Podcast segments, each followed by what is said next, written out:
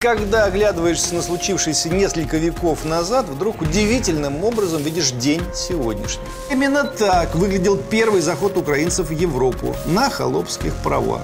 Уния, она именно об этом, о холопстве. Им нужно помнить, что ассоциация с Европой прямой путь в холопы нам, что справедливого возвращения земель нам никто не простит, и за это придется так или иначе воевать. Но тогда мы хотя бы с поляками спорили, которые рядом, которые соседи, которые теряли свои владения. Кто бы нам объяснил, почему о том же самом мы сегодня спорим с Америкой?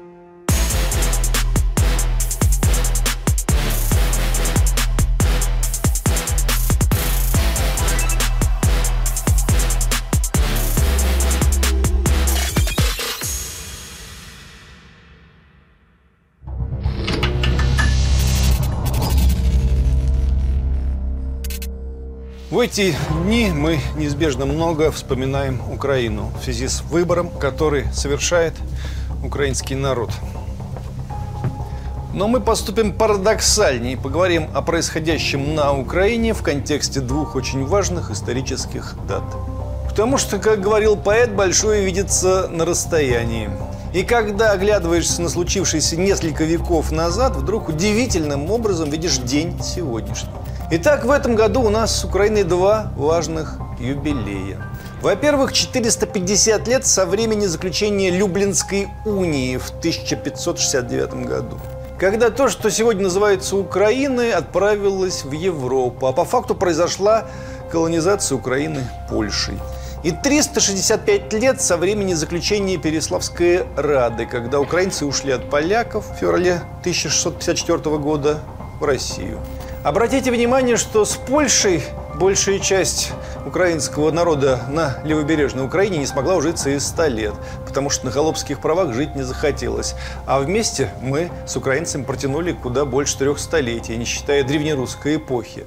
Ровно потому, что при всех неизбежных эксцессах у нас великороссов с малороссами, с украинцами было великое сотворчество, обернувшееся колоссальными совместными культурными и политическими достижениями. Впрочем, обо всем по порядку. Напомним, что западноукраинские земли, равно как и западно-белорусские, уже 10-11 века входили в состав Древней Руси. Князь Владимир I воевал с поляками за такие города, как Перемышль, Червень и так далее. В составе древнерусского государства был, к примеру, Галицийское княжество.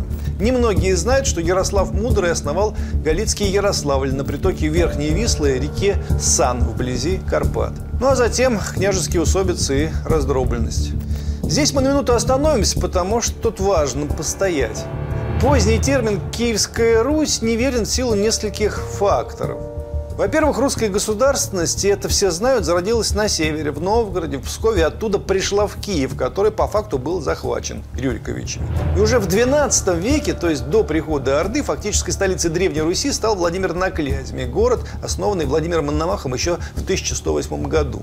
Что представляла собой киевская власть в том столетии, будет понятно, если я вам скажу, кто правил Киевом, ну, начиная с 1146 года, например. Сначала внук Святослава Ярославича Игорь Олегович – в том же году его сменил внук Владимира Мономаха Изяслав Мстиславич. Через три года сын Мономаха Юрий Долгорукий его сменил. Через два года Юрий сместил опять вернувшийся Изяслав. В том же году Изяслава спихнул Ростислав. В том же году Ростислава скинул другой уже Изяслав, Давыдович. Его опять скинул Долгорукий.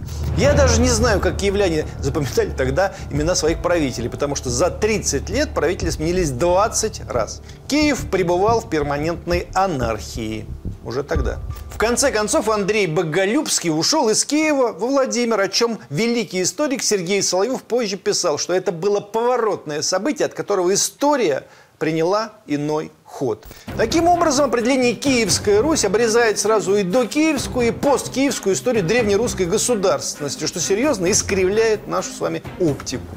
За Ордой последовало превращение огромной части древнерусского государства, в частности нынешней левобережной Украины, в так называемое «дикое поле», которое, конечно же, не было в полной мере диким. После многолетних перерывов туда понемногу возвращались люди, отстраивались города, городки, но положение живших там и оказавшихся между агрессивными и сильными соседями всегда было неизбежно сложным, шатким, мучительным. Существовало только мелкое крестьянское хозяйство, потому что крупные хозяйства неизбежно сметали кочевники. Затем пришли более сильные хозяева. XIV веке лучшая часть исконной российской территории, почти вся Белоруссия и Украина, была оторвана от русского православного христианства и присоединена к западному христианству. Завоевания исконной русской территории были возвращены России лишь в последней фазе войны 1939-1945 годов.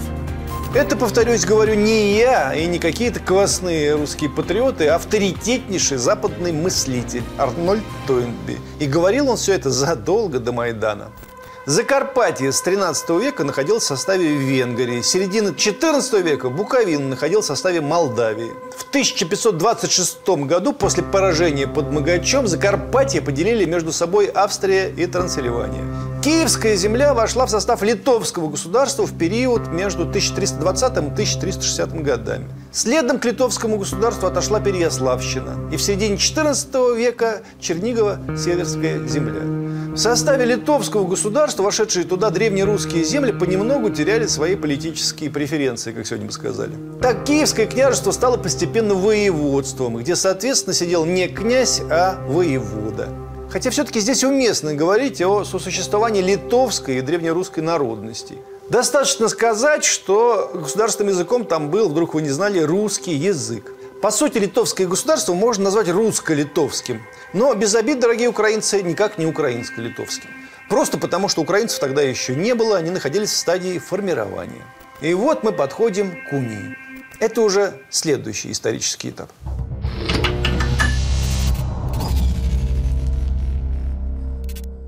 Уния была долгим, растянутым в истории процессом. Историк Андрушкевич пишет, что с 15 века шел, цитирую, период насильственного ополячивания и окатоличивания русского и литовского населения. Папа Римский Пий II в грамоте от 11 сентября 1458 года утвердил в нем униатскую юрисдикцию, указав в письме польскому королю Казимиру, что все русские в его королевстве отнимаются от злочестивого монаха Ионы, то есть от православного митрополита Ионы, и передаются униатам. Самого митрополита и его представителей папа требовал, цитирую, «схватить, заковать в оковы и бросить в тюрьму, а кто будет всему противиться, таковых подвергнуть тяжелым пыткам». Так предписывал папа Пий II. И так началось столкновение цивилизаций на окраине Руси. Не на Майдане, друзья мои, не в 2014 году начали работать над проектом будущей Украины, как антироссии. И вот, наконец, в 1569 году с политической карты Европы исчезло самостоятельно независимое средневековое государство Великое княжество Литовское и появилось новое – Речь Посполитая. Что значит республика? Речь Посполитая, территория которой составляла более 800 тысяч квадратных километров, стала на тот момент в истории самым большим государством в Европе, население которого составляло 7,5 миллионов человек. Сегодня украинские управленцы любят рассказывать Европе, что Украина самое крупное европейское государство. В общем, я хочу напомнить, что польские шляхчи тоже так о себе говорили и так себя воспринимали. Закончилось это, правда, для них печально. Но не будем торопиться. В июне 1569 года польский король Сигизмунд II Август, последний из династии Егайловичей, созвал в городе Люблине объединенный съезд польских и литовских магнатов и шляхты. 28 июня 1569 года на нем была принята так называемая Люблинская уния об объединении королевства польского и Великого княжества литовского в единое государство, федеративное. По этому соглашению под властью Литвы оставались собственные земли территории современной Беларуси, а Польше отходило большинство южно-русских земель и среднего Приднепровья. Братславщина, Киевщина, Заднепровские и другие отдаленные земли. Земли бывшего Галицко-Волынского княжества включались в состав, обратите внимание, на название русского и белского воеводств самой Польши. То есть в XVI веке Столетия спустя после распада древнерусского государства все в Европе были в курсе, что в Галиции и на Волыне живут русские. Так закончился более чем 200-летний период сосуществования Руси с литовцами. Начался период непосредственного подчинения Польши. Установилось единое государственное устройство с общим сеймом и единой денежной валютой. Правящая верхушка литовских магнатов признавала власть общего польско-литовского монарха в лице польского короля. Было провозглашено слияние двух народов – поляков и литовцев. Никакие русские, тем более украинцы, в договоре не фигурировали. Да, Литва осталась автономной после Люблинской унии, но ее позиции ослабли из-за присоединения к Польше ряда областей – Киевщина, Волынь, Подолье, Подляшье. Наследники древних русичей, великороссы, белорусы, малоросы совершенно напрасно надеялись на ассоциацию, уж тем более на восстановление преференций, постепенно утерянных в составе литовского государства. На территорию современной Беларуси Украины хлынула польская шляхта. Наряду с ней появились иезуиты. Уния была чрезвычайно выгодна католической церкви, им же открыли путь на восток. Официальное введение римского католического права в государственную гражданско-правовую сферу, по сути своей еще русского общества, мягко говоря, снизило, а вернее обрушило права народа Древней Руси, в том числе будущих украинцев. Грубо говоря, именно так выглядел первый заход украинцев в Европу на холопских правах. Уния, она именно об этом, о холопстве. Крымская Орда тогда ослабла, и шляхтичам постепенно начали раздавать земли части нынешней Украины. Это был не одноразовый процесс, а долгий, растянувшийся на десятилетия. Более того, вскоре начались самовольные захваты земель и междуусобная борьба между польскими шляхтичами. Шляхтичи воевали, а местное население страдало. Усиленная полонизация и окатоличивание приобрели невиданный размах. Никакие права крестьян, никакие обычаи не могли иметь значения для польских шляхтичей. Хлоп – холоп, безусловный раб пана. Тяжесть была вдвойне обиднее от того, что господами становились иноплеменники. Паны были поляки, холопы – русские. Все русское объявлялось позорным, отсталым, в общем, не европейским. Ну, примерно как сейчас на нынешней Украине. Просто тогда этим занимались польские шляхтичи, а сейчас свои же выродки. Разница есть, но не принципиальная. Латинство становилось Западной Руси панской верой, православие – холопской. На новых землях начал вводиться принудительный труд – барщина. Сначала барщина ограничивалась одним днем в неделю, но вскоре начала расти и доходить до 200 дней в году. И более того, постепенно превращала крестьянина в польского раба. Само собой, местному населению это нравилось мало, к тому же оно противилось окатоличиванию. И отсюда прямой путь к тому, что именуется воссоединением Украины с Россией. О чем в следующем уроке.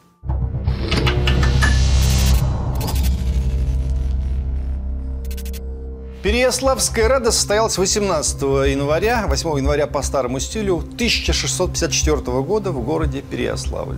Когда мы сегодня печалимся, даже ругаемся о том, а сам я и делаю это чаще других, что донбасская, харьковская, одесская история обернулась пятилетним кошмаром и унижением, я сам себе напоминаю, что Переяславская ради 1654 года предшествовала натуральная война, начавшаяся еще в 1648 году, то есть за 6 лет до Рады. Не считая десятков восстаний против шляхта на территории Украины, имевших место ранее. И самое главное, в 1654 году ничего не закончилось, а по сути только началось и продлилось на десятилетия вперед. История – это такая штука, которая длится долго, и люди едва успевают увидеть краешек разворачивающегося свитка.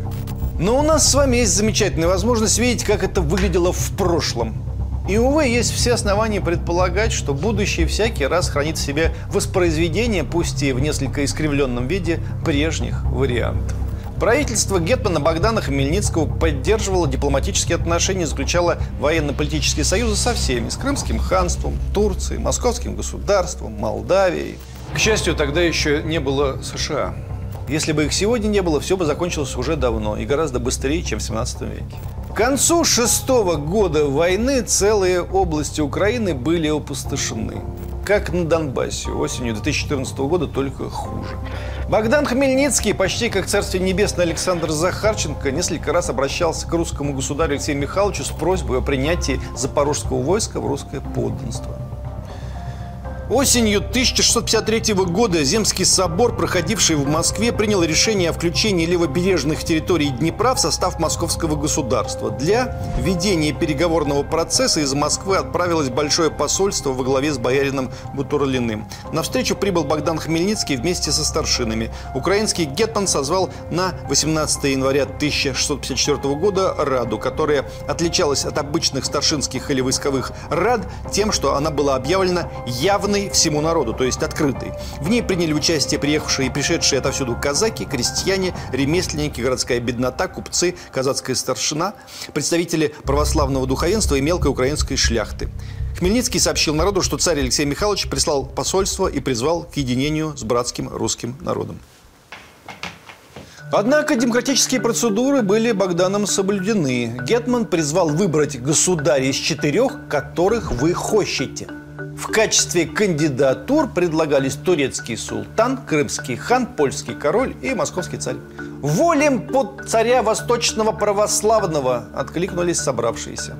«Все ли так соизволяете?» – спросил полковник Павел Тетеря.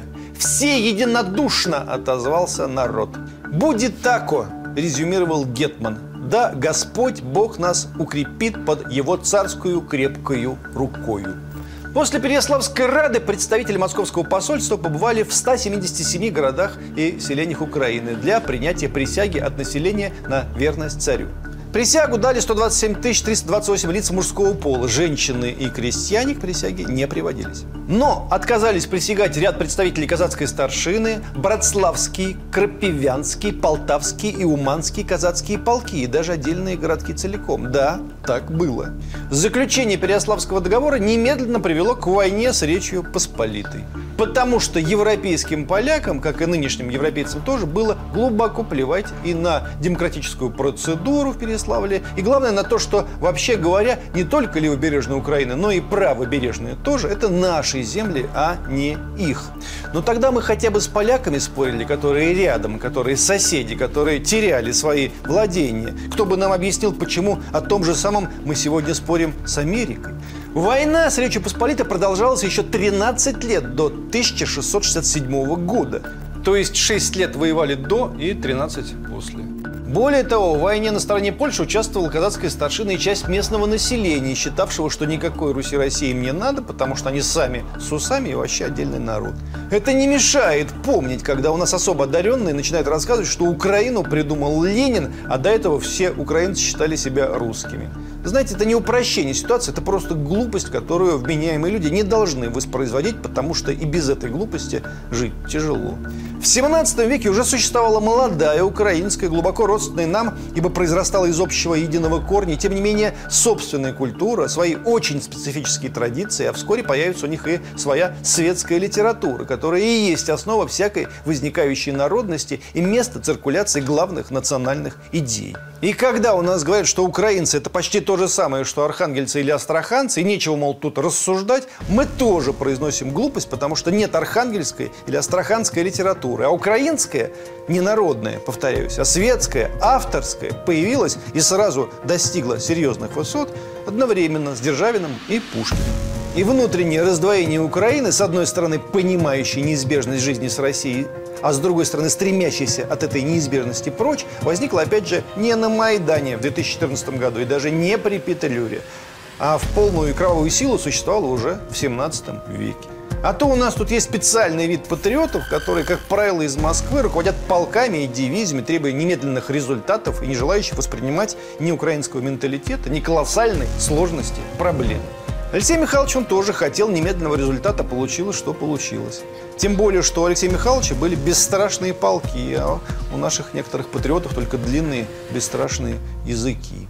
Согласно Андрусовскому перемирию 1667 года, Польша отказывалась от Смоленска и Чернигова и признавала русское владение над левобережной Украины. Киев был передан России только на два года, но окончательно вопрос с Киевом решился в 1686 году. То есть 38 лет спустя после начала войны. Слышите, нет? 38 лет спустя. Иногда, видимо, иначе не получается. Даже непоправимо проукраинские историки признают колоссальное значение Рады для украинского государства. Хмельницкий не был другом или врагом Москвы. Он последовательно исходил из государственных интересов Украины, добился возрождения независимого украинского государства и стремился сохранить это государство независимым, ища союзников в освободительной борьбе и на юге, и на севере, и на западе, а не только на северо-востоке. Мы вдаваться в детали не будем, но скажем одно. Окей, пусть будет так. Для того, чтобы украинская государственность, украинская культура могли жить и развиваться, необходима коалиция с Россией. Иначе холопство. Так уже было и по-другому не будет. На том мы завершим наш географический экскурс.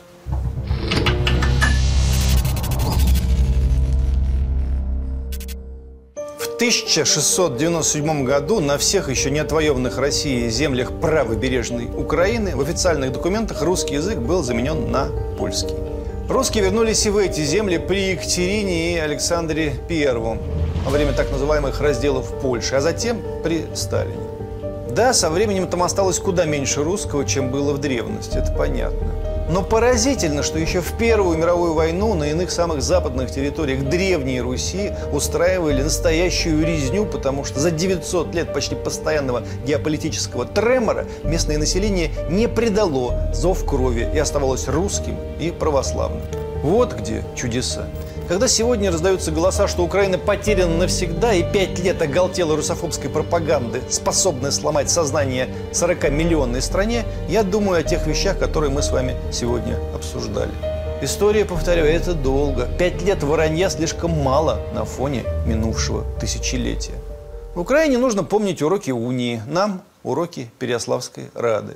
Им нужно помнить, что ассоциация с Европой – прямой путь в холопы, нам, что справедливого возвращения земель нам никто не простит, и за это придется так или иначе воевать. Либо действовать как-то иначе, но как?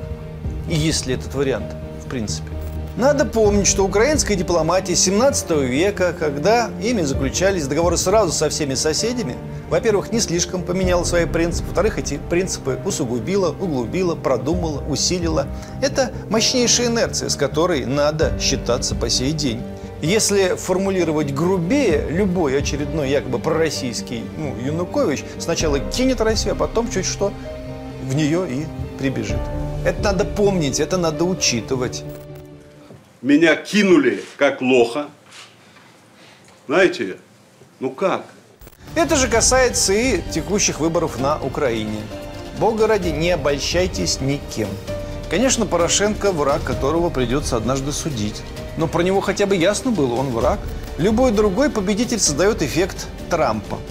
Ждешь чего-то хорошего, разумного, доброго, а тут же начинается какое-то кидалово. Впрочем, меня позабавила недавняя запись в блоге бывшего российского журналиста, ныне яростного патриота Украины и жителя Украины, перебравшегося туда на ПМЖ. Айдер Муждабаев его зовут. И вот он пишет по итогам первого тура. Кремль и пророссийские коллаборационисты могут открывать шампанское. Украина, пять лет сопротивляющаяся России, отчаянно воюющая с ней, сегодня на выборах проиграла. Большинство жителей территории независимой Украины, не граждан, их так невозможно назвать, голосуя за разных кандидатов, выбрали мир с Россией. Точнее, не мир, а капитуляцию перед Путиным на условиях оккупанта. Эти люди предали свою армию, которая их защищает, фактически дезавуировали Майдан, жизни героев Небесной Сотни. Эти люди живут с нами рядом, и их критично много. Вполне достаточно для поражения в гибридной войне и в любой войне но факт очевиден. Согласно выборам, независимая Украина является абсолютной ценностью не более чем для 25-30% граждан. Это очень плохо. Это гарантия грядущего хаоса и российского вторжения.